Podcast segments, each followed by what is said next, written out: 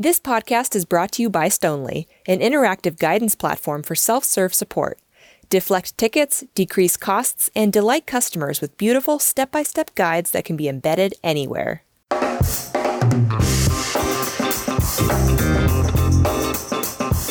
Hey everyone, welcome back to Beyond the Queue by Stonly, a podcast that looks at the human side of customer support leadership. I'm your host, Meredith Metzger, and this week I'm excited to welcome Joelle Waxman, at the time of this interview, Joelle was the Director of Customer Support at Stella Connect. She has since started a new role as the Head of Customer Experience at Biteable. In this episode, I talk with Joelle about how she fosters a fun work environment, motivates her team with a little healthy competition, and creates clear career pathways for her agents.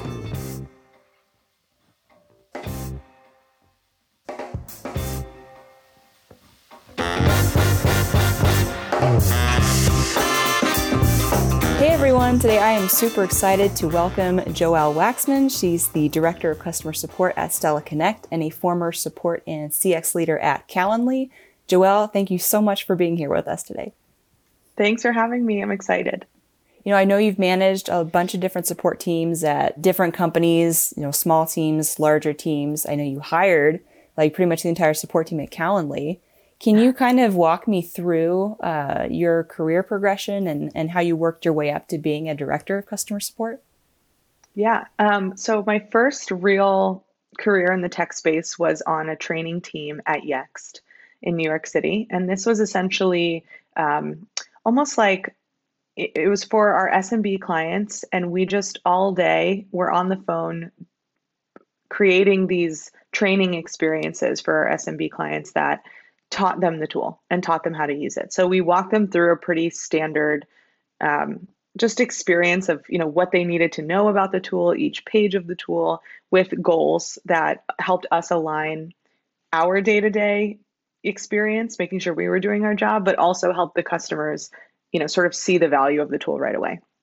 And that really, it wasn't an inbound support role, actually. It wasn't a reactive support role. It was a sort of proactive training, onboarding type of thing that I, I really think opened the doors for you know what's important to me within the support realm which is going beyond just giving the answer right? It's also providing the why behind and the value of the of the product. So that i think really gave me like a, a unique perspective when i did eventually get into support. So i was on the training team at yext moved into a um, enterprise support role which was just like a dedicated support team for a particular very large customer there and then I moved to Atlanta. Um, when I started working at Calendly, I started as the first support manager. We were a team of four, I believe, um, two of which on my team started on, on the same day as me.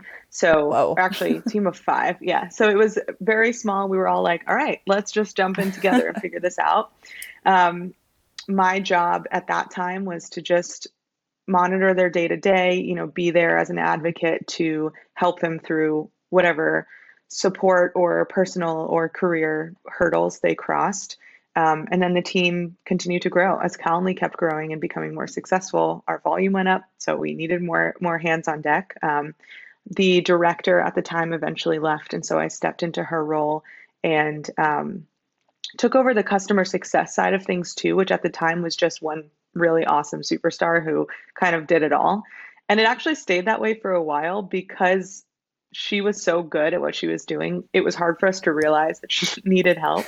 um, but but we it eventually expanded where support continued to grow, customer success grew, and our focus wasn't just throwing more heads at the problem. We were um, very focused on how do we be very efficient here, right? You know, what tools can we put in play? What resources can we provide? And I think we're very lucky because Calendly really is such a simple tool once you understand the fundamentals and it really sells itself. And so, from a support perspective, we gave them all the resources they needed, them being clients, customers, and customers really ran with it. I mean, obviously, we had tons of support tickets all the time, but they were either very nuanced, you know, specific use case issues that us as experts or Calendly experts were able to help with, or it was like a general, you know, here's a help center article. We're going to explain why this is the case, but next time use this resource. And they always did. So that really took off, grew a lot there, learned a lot there, um, and then moved into just more support leadership as I moved on in my career. Nice. Sounds like it's been really like, gratifying for you so far and lots of opportunities yeah. for growth. Yeah, so far it's been a very rewarding journey and learned a lot in every single instance. So I'm very grateful for that. Yeah. So as I was mentioning earlier, some of my colleagues here at Stonly who have worked with you at Calendly, um, they have just they sing your praises about how great of a people manager you are. So I, I'm curious, can you kind of just walk me through your style as a manager of support teams? Yes, I certainly can try. I think a lot of it is um, uh, it's hard to talk about this because it, I think a lot of it really is like my personality and how I choose to share that personality with my teammates. I love working with people. Um, the remote life has been very hard um, because you know I'm, I'm, an extrovert. Obviously, we can go through all of that. I get my energy from other people, but I really like to take care of people, and I like to see people succeed. And so every day, as a as a leader, I really was driven to just do that, to just show up to work and do whatever I needed to do to help my team be successful, whether it was the small problems they came across every day or bigger career goals or even sometimes, you know, not work related things. Um, so I think my style is, you know, I'm I'm always very transparent, very honest, very much myself. Um, I I remain professional, but there's definitely, you know, I just open up as much as I feel like I can, which is typically all all the way.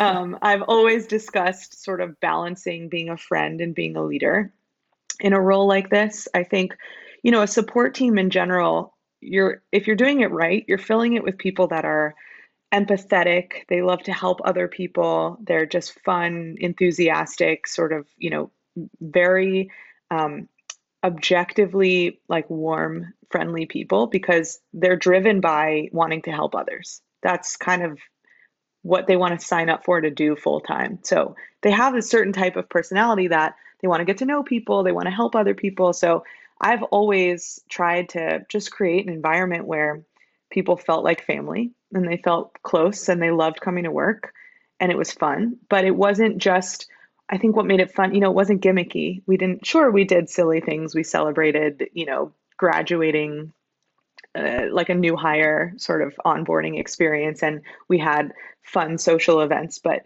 i think what really created that environment was hiring people and sort of instilling this work ethic that you really love this product and you really feel passionate about what it is that we're doing and what who it is that we're supporting and what message we're getting across. And i think i think calendly did that really well. Um, the product made it really easy to be a believer. So but I have found in other roles, if you're not 100%, you know, the biggest fan of what you work for and passionate about the actual product and the experience it provides, it's hard to admit that. And I think giving that passion and providing it in every day, you know, again, internally as a as an employee and also externally as a support person makes your job a lot more fun and a lot more rewarding because typically the people around you can feel that and they you know, grow off of it. So I think again, balancing being a friend and being a manager, um, being a leader, you know, I I was very open, very available as much as possible, sort of like physically and emotionally put myself amongst the team, you know, never really separated myself. I did the work too. I think that's a huge part of it as a leader is um, leading by example. And even sometimes like we would get tasks that had to I, I can't remember exactly but there was like this really tedious project that needed to be done like we needed to add a tag to like every organization in zendesk or something that was going to take forever and i took that on because i didn't want to burden my team although they would i'm sure would have been happy to take time out of the inbox to do something sort of mindless i was like this is like a tedious kind of obnoxious thing but it needs to get done so let me make time to do it and let them continue to do the things that fulfill them. So I mean, that wasn't with everything. I certainly delegated, but it's a level of, you know, servant leadership, I think is a huge part of of my style. And then one other thing that I feel very strongly about from an actual people management perspective is becoming the manager that that particular individual needs. It's not the individual's job to adapt to your style of management. If you're a good manager, you're like a chameleon and you can understand what they need from a leader and become that. Now, granted, I didn't just like totally transform. There were things I, I stood by in terms of the way I communicated or how I gave feedback or what was important. But for someone who needs a lot of positive reinforcement, you know, before they hear the constructive feedback, versus someone who like can't stand that and just wants to get it done and need the direct, you know, you have to know that about each of your individuals and remember it. And when the time comes that you're sitting in that room having a one on one, you got to adjust. You know, I would do one on ones back to back. Like I would take an entire day and just sit on the couch and sh- people would shuffle in to talk to me. And I was able to remember what each of these people needed to be successful and to have this conversation be fruitful and turn into that type of manager for them. And I think that's a huge part of it. Wow, I love that. I love your your note about being like being a chameleon, but you know, still still holding to your like what you need to do as a manager. I love right. that. Um, yeah, I mean, I, there are certain fundamentals to being able to move push someone forward and you know continue to motivate them but you have to you can't push like a very direct strong-willed type of feedback on someone who just literally can't handle that you know and that's okay. Mm-hmm. yeah so on that note um, you, uh, you know as far as becoming the manager that your team needs or that each person needs how do you identify what they need? And then how do you remember that when the time comes yeah. Um, so what I like to do with any new hire, or or even if we're starting just sort of like a new one-on-one process, is um, really just sit down and and let them tell me what they need. When I first started at Calendly, there were three people who um, were working there before, and there was this, you know, it was a startup, and and it was small and growing, and there was totally understandably this little bit of like who are you and why do you get to be our manager right? Like why not anybody else or why not any of us? For the record these people are my very very good friends now and that they were within a week but but i did was i was like okay i understand that i'm coming in brand new to a company in a leadership role and that needs to be addressed. So and i did this at when i worked at samsara too when i was just meeting the new team you know i think a big part of it sat down with everyone individually and i said just let what's going on? You know how are things functioning now? What do you like? What do you not like? What's your ideal management style? What do you prefer in a manager? You know what's going really well with your current you know with your previous manager before me and what was really horrible? And it was a very private open you know i said I need this information so I can be the best manager for you. So just let it all out. And then my favorite question is, you know, if I could wave a magic wand, what would be one thing that I could do for you, whether it's for the team or for you individually? A lot of times I'm like, get me more money. I'm like, okay, we will we will work towards that. Or a lot of times it was, you know, more hands-on, you know, don't don't reschedule our one-on-ones. Like stay, you know, stay on schedule there. I'm like, okay, that's easy enough. And in those conversations is when you know and it's not just ask a question receive the answer move on to the next question. You sort of build conversation off of some of the things that they say. Some people are not going to be like oh i've been waiting to just let go of all of these you know issues i have. There you have to sometimes pull it out of them. And, and that's where trust is initially built but it doesn't happen in that first conversation. You have to let them be heard and then show them that you you know you mean business. So if they ask something of you that's doable, do it. Or if you can tell that they maybe felt neglected from their past uh, uh, managers or like want more um, constructive feedback on a on a more regular basis, like give them that right away. And I think then they're like, okay, she means business. Like she says, she does what she says, and let's see what else we can talk about. And then it opens up a little bit more. In terms of remembering it, I don't really know that I have tricks. I think I've gotten lucky where I really, you know, part of it is really caring about your team you know, everyone for me that I've ever that has ever been a direct report, I cared very deeply about and want, wanted them to be successful. And um, so I was just able to stick, I guess. I mean, take notes too, mm-hmm. but eventually yep. it, it, it gets in your brain. Yeah. I wrote okay. everything down in those first meetings and I told them I would. And, you know, people were willing to share. So, mm-hmm.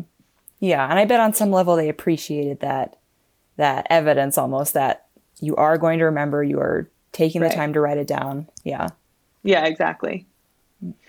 So, so given that, you know, you're really trying to build trust with these people and that you care so deeply about your teammates, how do you balance being a friend and a manager um, especially when there's hard things, like if you have to let someone go or if there's any mm-hmm. anything that's like the hard stuff, basically. Yeah, um, I have been very lucky to not have had to deal with that many hard things. I've definitely had hard conversations and even like um, performance improvement plans, like that type of stuff.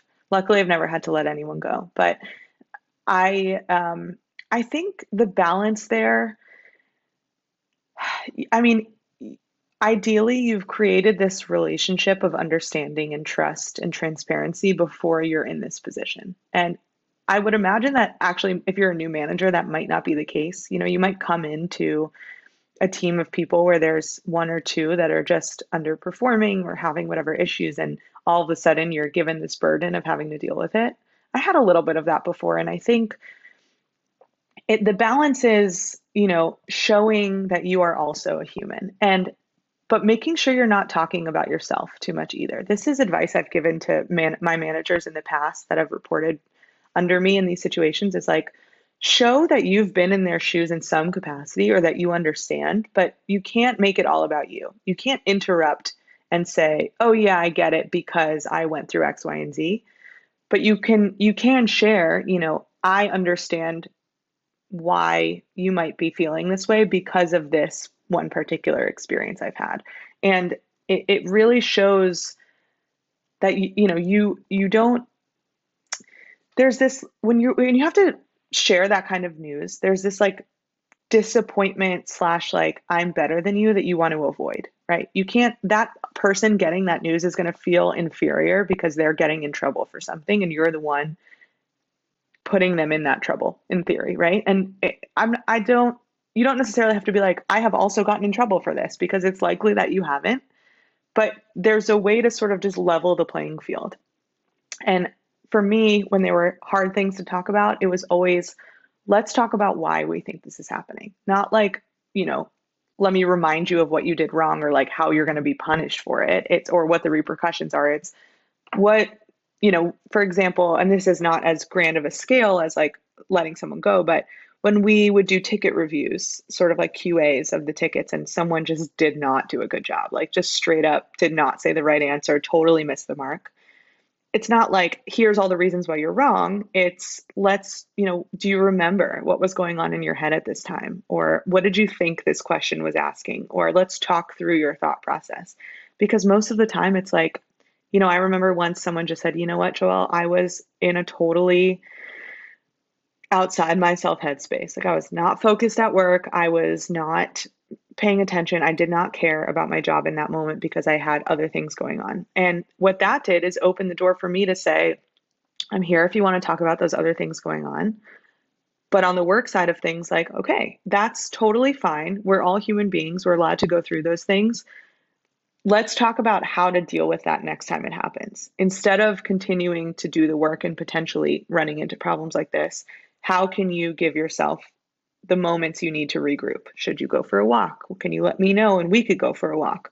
We could um, listen to a podcast, take a break, you know, like do a breathing exercise. You know, there was, it was all about encouraging people to just share either with their managers or me or their peers and just being self-aware of when they were not going to be at their best and that and that that was okay and what to do to to regroup hmm. so I don't know if I answered your question. yeah, no, for sure. I and I, I love that too, how it's not why did you do this thing wrong? It's hey, like can you just tell me what what was going on? Like trying to understand right. their side of the story. Right. Well, of course, you know, it doesn't help to just sort of lay blame and say do better next time and even in regular feedback you need to understand why they made the mistake so that you can fix it before it happens again not just tell them what was you know what what would have been right. Mm-hmm. yeah. Yeah that makes a lot of sense. Yeah. Um so kind of transitioning to like a lighter a lighter side of this uh, conversation um i remember you mentioning that you like to build you know fun but still productive environments for your teams so i'm curious how do you go about doing that? Um okay so uh, my longest career stint has been at Calendly, so most of my experiences will come from that. So I'll talk about that. Um, how do I do that? So there's the basics of just like creating that vibe, right? You come in every morning as the leader, you're to give off the energy, and your team might pick up on it, they might not, but likely they will. So every morning I came in and just, it wasn't like a, good morning. Like I wasn't necessarily always, I'm a human being. So sometimes I would walk in like at a 50% energy level, but it's always about just like that positive, okay, new day, we've got stuff to do, we have things we want to accomplish, and just providing that energy. Um, we were fun at Calendly. I, I would get up very often and just sort of like walk around and just check on people and not like in a what are you doing are you doing your work sort of way and like a you know give me a high five or we would sometimes just go around randomly and just do like a high five train sort of thing where I would just interrupt everyone from the work that they were doing to give me a high five, which is so obnoxious, but it just is like a quick reminder like we're friends and we're having a good time and we're enjoying our jobs and we're not stuck in the queue all day. Um, we would, so one thing that I think, and this is just a statement irrelevant to your question, um, individual performance and monitoring and measuring that is very important. I have found in my conversations with peers that some people in support are afraid to like set goals and daily metrics and daily like quotas even because they don't want it to feel like a call center or they don't want it to feel like even a sales team where you like you have to hit you know because they want people to be doing the work for the right reasons not because they like have to hit a quota which I totally get but there is something that you miss in terms of motivation and feeling fulfilled by not giving someone in support the opportunity to see themselves grow and succeed every single day on a daily basis. So at Calendly, we set daily goals for a number of tickets that they needed to take and a number of tickets they needed to solve. Now, those weren't always equal because sometimes tickets, you know, there's a couple of days within that journey for it before it gets solved. Um, and we actually created this, we created these um, quotas, these minimums, and we created this fun, one of our engineers started, and then we continued to build on it like a, a dashboard that showed every individual and the number of tickets and where they were in real time. So as they took a new ticket and completed it, it showed up on the dashboard. And they were they got that gratification similar to what Stella does, got that immediate gratification, could watch their progress all day, and could also plan like, oh my God, it's 12 o'clock. My shift ends at, you know, my day ends at five and I have 50 more tickets to do, like I better hustle. Or, oh, I only have 20 tickets left. Like I can spend time on this Salesforce ticket because it takes longer or whatever the case might be. And that, you know, while it came with its issues, like some people found it intimidating because they worked at a different style or a different pace than others or had harder tickets that took longer. And so they were like, I hate that people are walking by and they see that I have five tickets and my neighbor has 30. And that was also an exercise in like, don't worry about that. You know what work you're doing. You're going to get it done. Like, let's, you know, move, talk about that. But anyway, so we built this dashboard and there was this one Slack emoji that I was obsessed with. It's like this rainbow sheep that would like hop in place. I don't know where, how I found it or where the obsession came from, but the goal was to hit this sheepy every day. And we, I had the engineers that helped us build this uh, dashboard create where when you hit your goal, this rainbow sheep, like giant version, popped up on your screen and like hopped across the dashboard and and then you were like at this like golden thing and then it was like right and then and then the inspiration was hit your sheepy every day that's that's the ultimate right but if you're not hitting your sheepy, we need to know why. You need to know why. Maybe you had a ton of meetings, maybe you had really long tickets. Like it's okay, but we just want to understand why. And if you do hit your sheepy on a constant basis, like always push to go past it. Like see how much farther you can get. Because the other thing that I always taught was what you take on more is less for your teammates to do. And so if you have the capacity to do more, that's one less thing that your team needs to take on.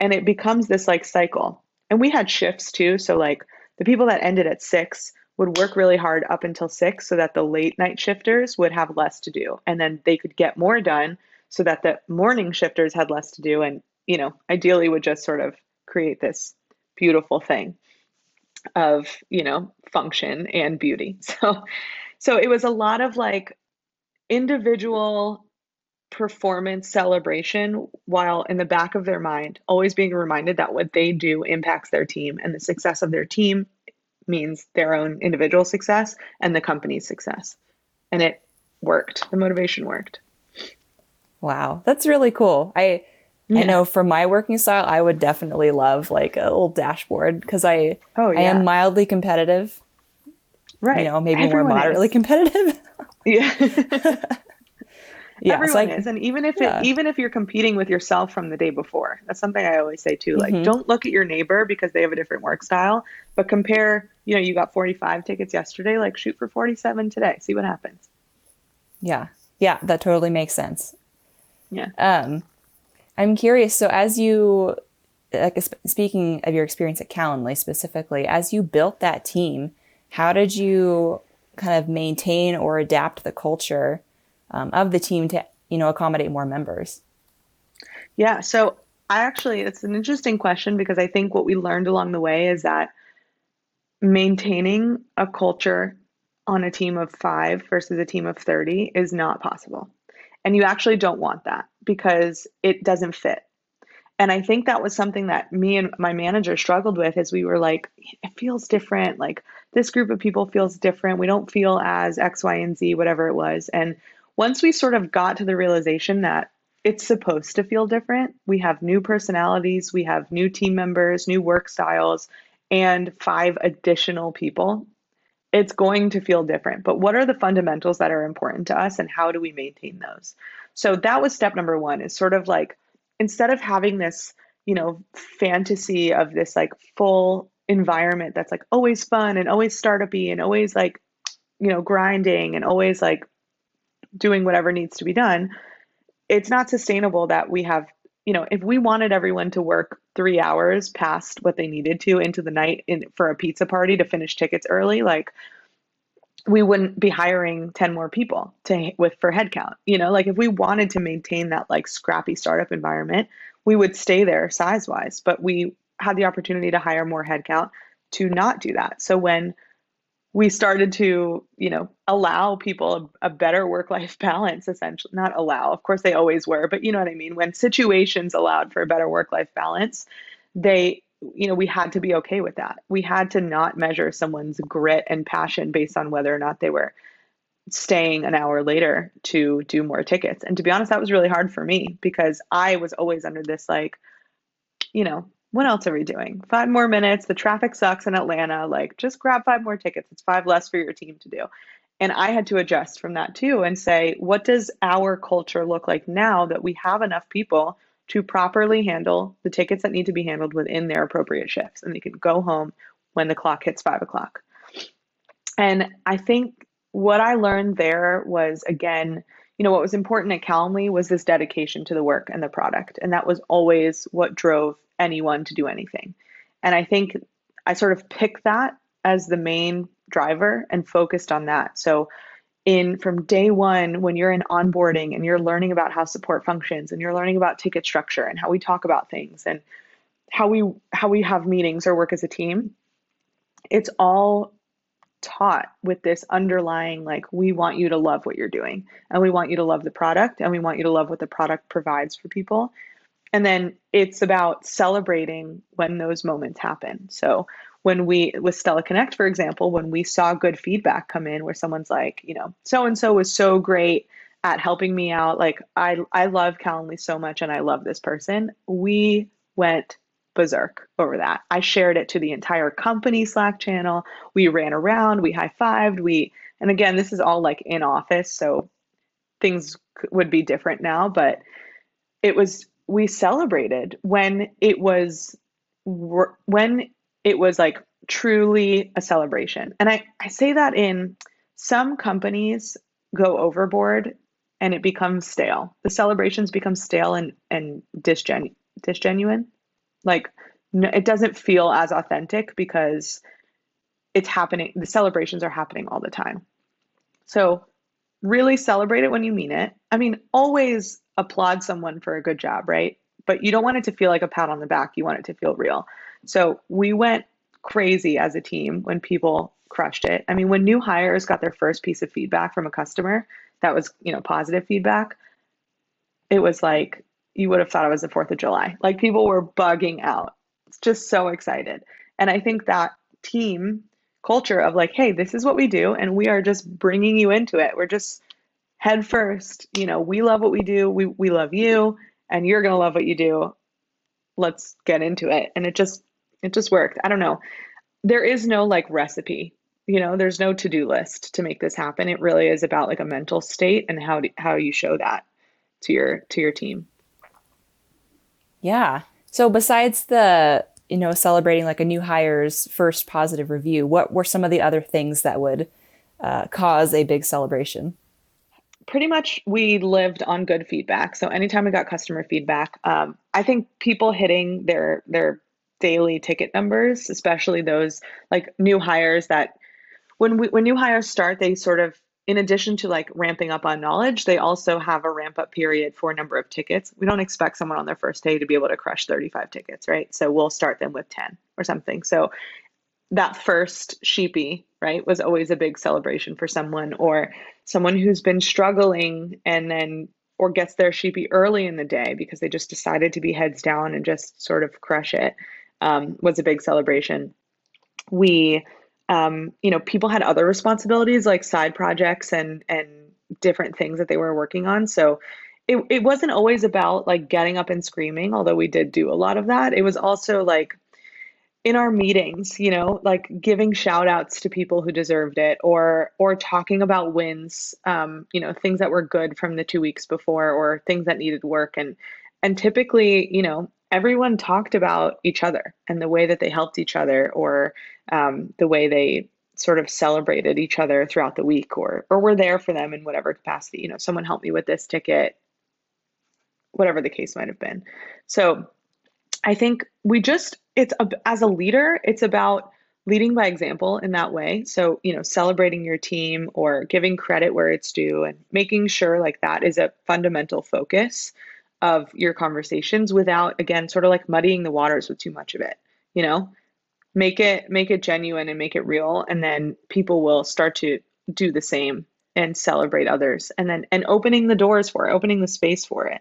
It might be like on day one you know we're going to take 20 minutes to go around and say something nice that someone else on your team did for you and it might just be like this awkward sort of breaking the ice thing but then it becomes a, a personality trait of your team where you compliment others. And again, like teams can really go overboard with this and it could be fake and it could you could see right through it, you know. You don't want to you don't want to overkill. But if it's genuine and you truly feel like this want to celebrate this person because they helped you or they succeeded in something, then they're going to you're going to you're going to just do it. You're going to find a way to get the word out that they crushed it. Mm-hmm.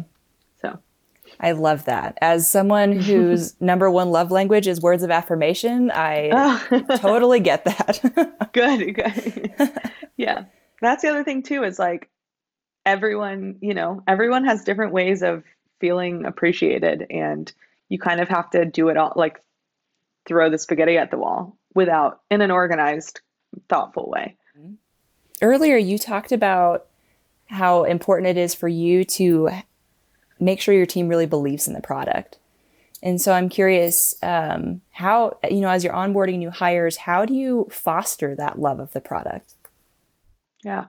Um, well, I think you need a good product first and foremost. It's really hard to fake.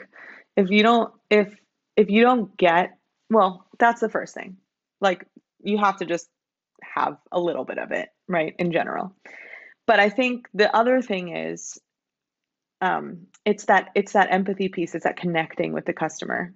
Again, recognizing the personality traits of the people you hire. On a support team, people are going to be different, but likely they're going to have like a strand that connects them all.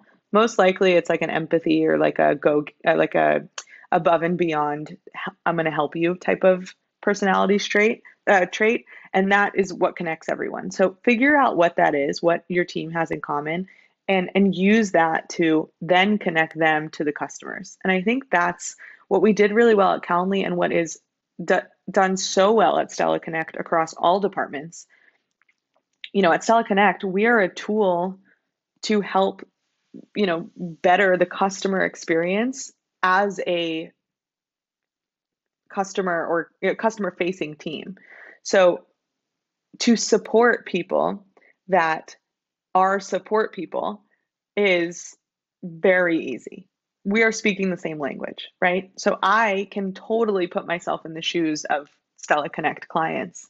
And when they're coming with a problem and they're all like in a in a tizzy over it, I can speak their language and they know that I'm with them and I'm we're on the same page and we're going to get it fixed and they trust me because they know that we're in the same universe. Now with Calendly, you might have been talking to a sale an SDR, you might have been talking to a hairstylist, but at the end of the day, you're they were a person who is trying to make scheduling better and easier and more efficient. And if you can just sort of like connect with them and sort of understand the use case and their their their needs, it makes it really easy to fix the problem and and communicate in a way that is warm and genuine. I think one thing that Calendly did really well, Tope always said to everyone, no matter what you did at Calendly, no matter what your job was, he wanted everyone to be able to at least be able to pitch the value of Calendly to any particular type of like of our main sort of use cases. So if you ran into someone on the street and they were on a sales team or if they were a life coach, you needed to be able to like give them the proper elevator pitch that showed the value of Calendly for their particular needs. And that was like a he wanted that for across the whole company and we did that. Support like a thousand times over. We needed to understand every use case. We it was important to us to not only give the answer they were looking for, but explain for them specifically why this was going to be helpful. Or or they ask a question and we're like, I see you asking this question. I raise you your next question, which is going to be this. So let us give you this answer as well. Or let me share this feature that you might not know about because it's hidden behind X, Y, and Z buttons that is going to also help with your with your experience. So it's about being a product expert. Like essentially we told them from day one, you need to be the person that knows the most about this product. And you need to know the most about our customers. And by knowing the most about both of those things, you're able to you start to fall in love with it because you see it working and you see those aha moments and you see people being like, "Oh my god, Stella Connect is the absolute best," or Calendly saved my life, you know? And then you're like, "Yeah, okay, I helped with that. I want more of that." Gotcha. Yeah, I can imagine that must be really gratifying. Like I know for me as a as a marketer, sometimes we don't always hear those right. uh, those success stories firsthand, and I always appreciate hearing from our more customer facing people like that positive feedback. Mm-hmm. Especially when they're so dramatic about it, like this changed my life. I'm like, but I bet it really did. Like I mm-hmm. bet you really had headaches every day about scheduling and or like with Stella as a client I literally saw the change from my team not really having much motivation to all of a sudden wanting to take every single ticket because it meant an opportunity to get positive feedback from a customer within minutes. It totally changed the way we worked because people wanted that affirmation. And so morale was like skyrocketed. It was great. That's awesome. Yeah. Um, kind of transitioning a little bit more to the sort of the management strategy side of things. Um, so as you grow teams, like at, at Calendly, as you were hiring and really growing that team, Um, how do you know who to promote? Like, how do you figure out that part? This is a fun one.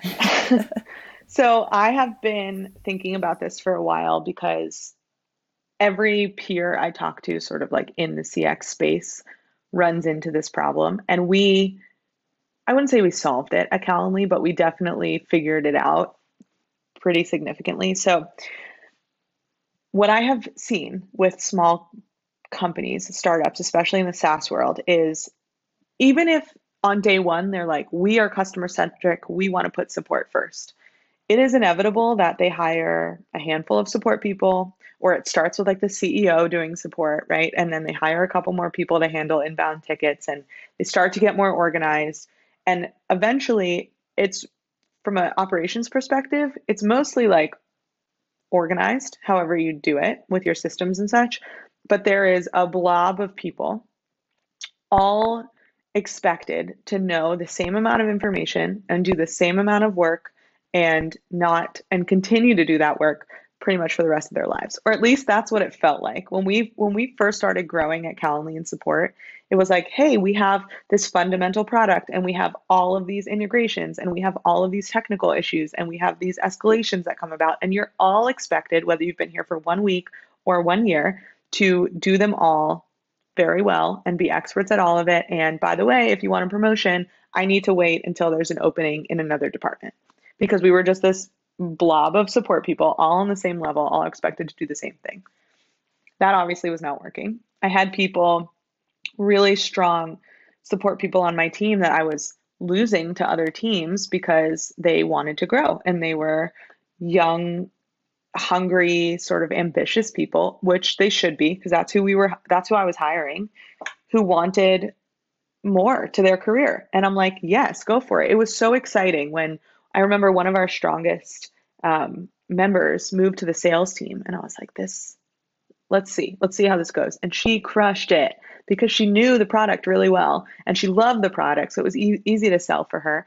And I remember being so proud of the people who have come from my little blob of support people and crush their new jobs outside of the department. But I was like, I don't want to lose these people, you know, and no one wants to stay in a support role or at least at our stage, no one wanted to stay in the support role for over a year. And it was like already, oh my God, you've been in this role for a year, you haven't gotten a promotion to something else, like something's wrong, right? And that just was not sustainable. So, long story short, I eventually rolled out a tiered system, which I would recommend to most support teams, where you sort of start by breaking down the content of the tickets you get. What types of tickets are coming in? How hard are they? How long do they take? What's the context?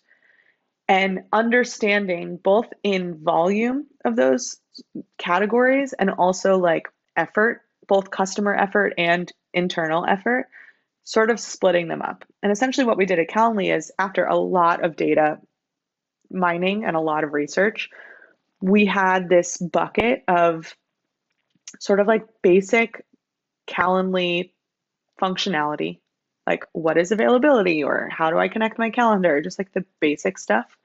There were some like administrative tasks like changing your password or billing related stuff. And then there were all of the integration questions and a couple of more complicated calendar connections. And I was like, all right, this bucket of tickets should take, when you're fully ramped, should take two to five minutes to complete. This bucket of tickets takes about seven to 10. So, how do we become more efficient as a team? And the other thing I thought about, and this is actually huge, and what I tell a lot of people when they talk to me about setting up their support teams is you also have to keep in mind like the workflow of your team and how to be most productive, how to help them be most productive. And if they are, if you're at Calendly, we had a workflow where you sort of just took the next ticket in line. It was like first in, first out, you know, grab the next ticket when you're done with the one that you're on and there was sort of this like looming oh god what's it going to be? You know is it going to be an easy one or is it going to be a more complicated one? And am i in the right headspace to prepare for that? And then that sort of like people sort of spiraled and we grew into this place of like lots of stepping away from their computer to like avoid the next ticket or just sort of burning out a lot faster because they just not only were they having to do this work that was hard, but they were also getting in their heads of like, oh God, what's going to be next, and building up that that that pressure. So another thing I found is by splitting these topics, you sort of kept them in one headspace for a certain amount of time, you know, and they were able to crank out more tickets and get through more tickets because, for example, tier two knew that every ticket they were going to pick up was going to be a, a, more difficult one and they were ready to go. They were in that headspace they mentally prepared. For the next three hours i'm just going to crank through as many of these difficult integration related tickets as i can. And on the flip side tier one was like this is a breeze. Like i know what i'm up against. I don't have to be scared that i'm going to come across like an outlook plugin ticket. And you know i'm just going to crush these tickets too. And what it did was allowed them to stay focused in their headspace. It created a lot more motivation and fulfillment because they were actually getting work done and not coming across these like impossible roadblocks. Um, and made our team way more efficient. Like we got way more done because these people were crushing these types of tickets. These people were crushing these types of tickets, and they had different SLAs and different expectations. And then part of that was okay. So back to your original question an hour ago. Um, the that was the growth pattern. You started in tier one, you grew to tier two, and then to tier three, which was um, I think now is sort of like a developer support. So it's like even more technical, a little bit code, like code language type of stuff. Um, but so by starting at the sort of entry level, you also were learning at a slower pace that made more sense. Instead of like, hey, here's all of this information, learn it all at once and be good at it it was like here's a small little nugget of information here's another and it compounding knowledge. So that way we gave them the opportunity to learn and then it was up to them to sort of take that knowledge and put it into play. Eventually so for example like most of the time tier 2 tickets would automate and be and end up in the tier 2 queue like by an automation that we had in zendesk but sometimes tickets would either, tier one tickets would either turn into a tier two topic or they would just somehow make it in the tier one inbox. And what, what we would say to them is if you come across like a Salesforce ticket and the inbox isn't crazy and you have five to seven minutes and you've learned about it, challenge yourself as a tier one person. You're not not allowed to take a tier two ticket. It's just about efficiency. But if you have the time and you're confident and you want to give it a shot, do it. And it was learning the content like as a structured education schedule and give it being given the opportunity to like try things when they came across their plate people eventually were ready to be promoted to that tier 2 and it made sense. And so it kind of was i mean i'm you know there were things there were bumps in the road but it kind of was like this sequential almost guarantee. If you did the work and you did it well you were guaranteed to move up through support and then eventually go and and use it as a launch pad for whatever else you wanted to do in your career, whether it was support leadership or engineering or product management or sales. Mm-hmm. Okay. That's really smart. I told you I talked a lot. That's really smart. I can see how having like that clear roadmap when you're starting out mm-hmm. would be really helpful and motivating too. Right. That's the other thing too is it encourages people to work hard and learn and do their job really well because they can actually see what is next for them. Whereas before when we were a blob it was like why am I working so hard when I have no path of what's going to happen and I'm just waiting on an opening in product when I don't even know anything about product? Like that's my only shot. I'm going to clock in and clock out and collect a paycheck, you know? And we don't want that. Right. Yeah. So at Calendly, once they did each tier have its own manager, or uh, is that how it worked? Yeah, once we got to a certain size, um, each tier had a manager. We we worked a lot as a department, but once we got big enough, you know, tier one had their own meetings, their own retros where they talked about their goals because it was very different from tier two. Also at Calendly, tier two was responsible for our paid user queue, which had a different, faster SLA.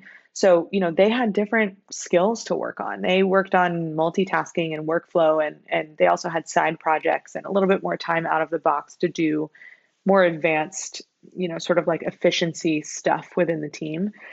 and tier one, like, you know, of course they got those opportunities too, but really tier one was like, your goal was to become a product expert, to just crush everything you needed to learn about Calendly and just be so good at it that you could answer anything with your eyes closed. And that was that was your goal. When you started at Calendly on support in tier 1, you worked however long and however hard you needed to through whatever timeline you needed individually to get to a place where you just knew it all. Tier 1, all of tier 1 stuff. And then we slowly taught you tier 2 in increments and then, you know, when the time came, you were promoted to tier 2. Cool. So, for each of the managers of those tiers, how did you determine who to promote to that management role? I got, I think, very lucky. I had, I had a lot of.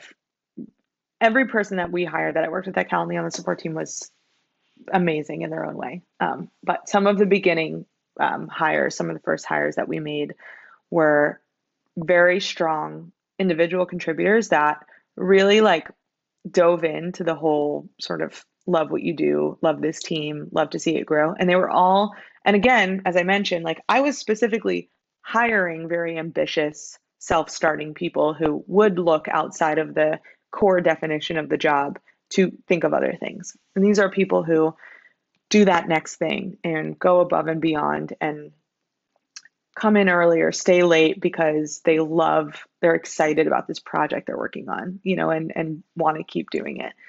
And we got to a point luckily when the when the tier structure was happening there were a few individuals who really were already sort of like leaders just innately and you know just casually unofficially.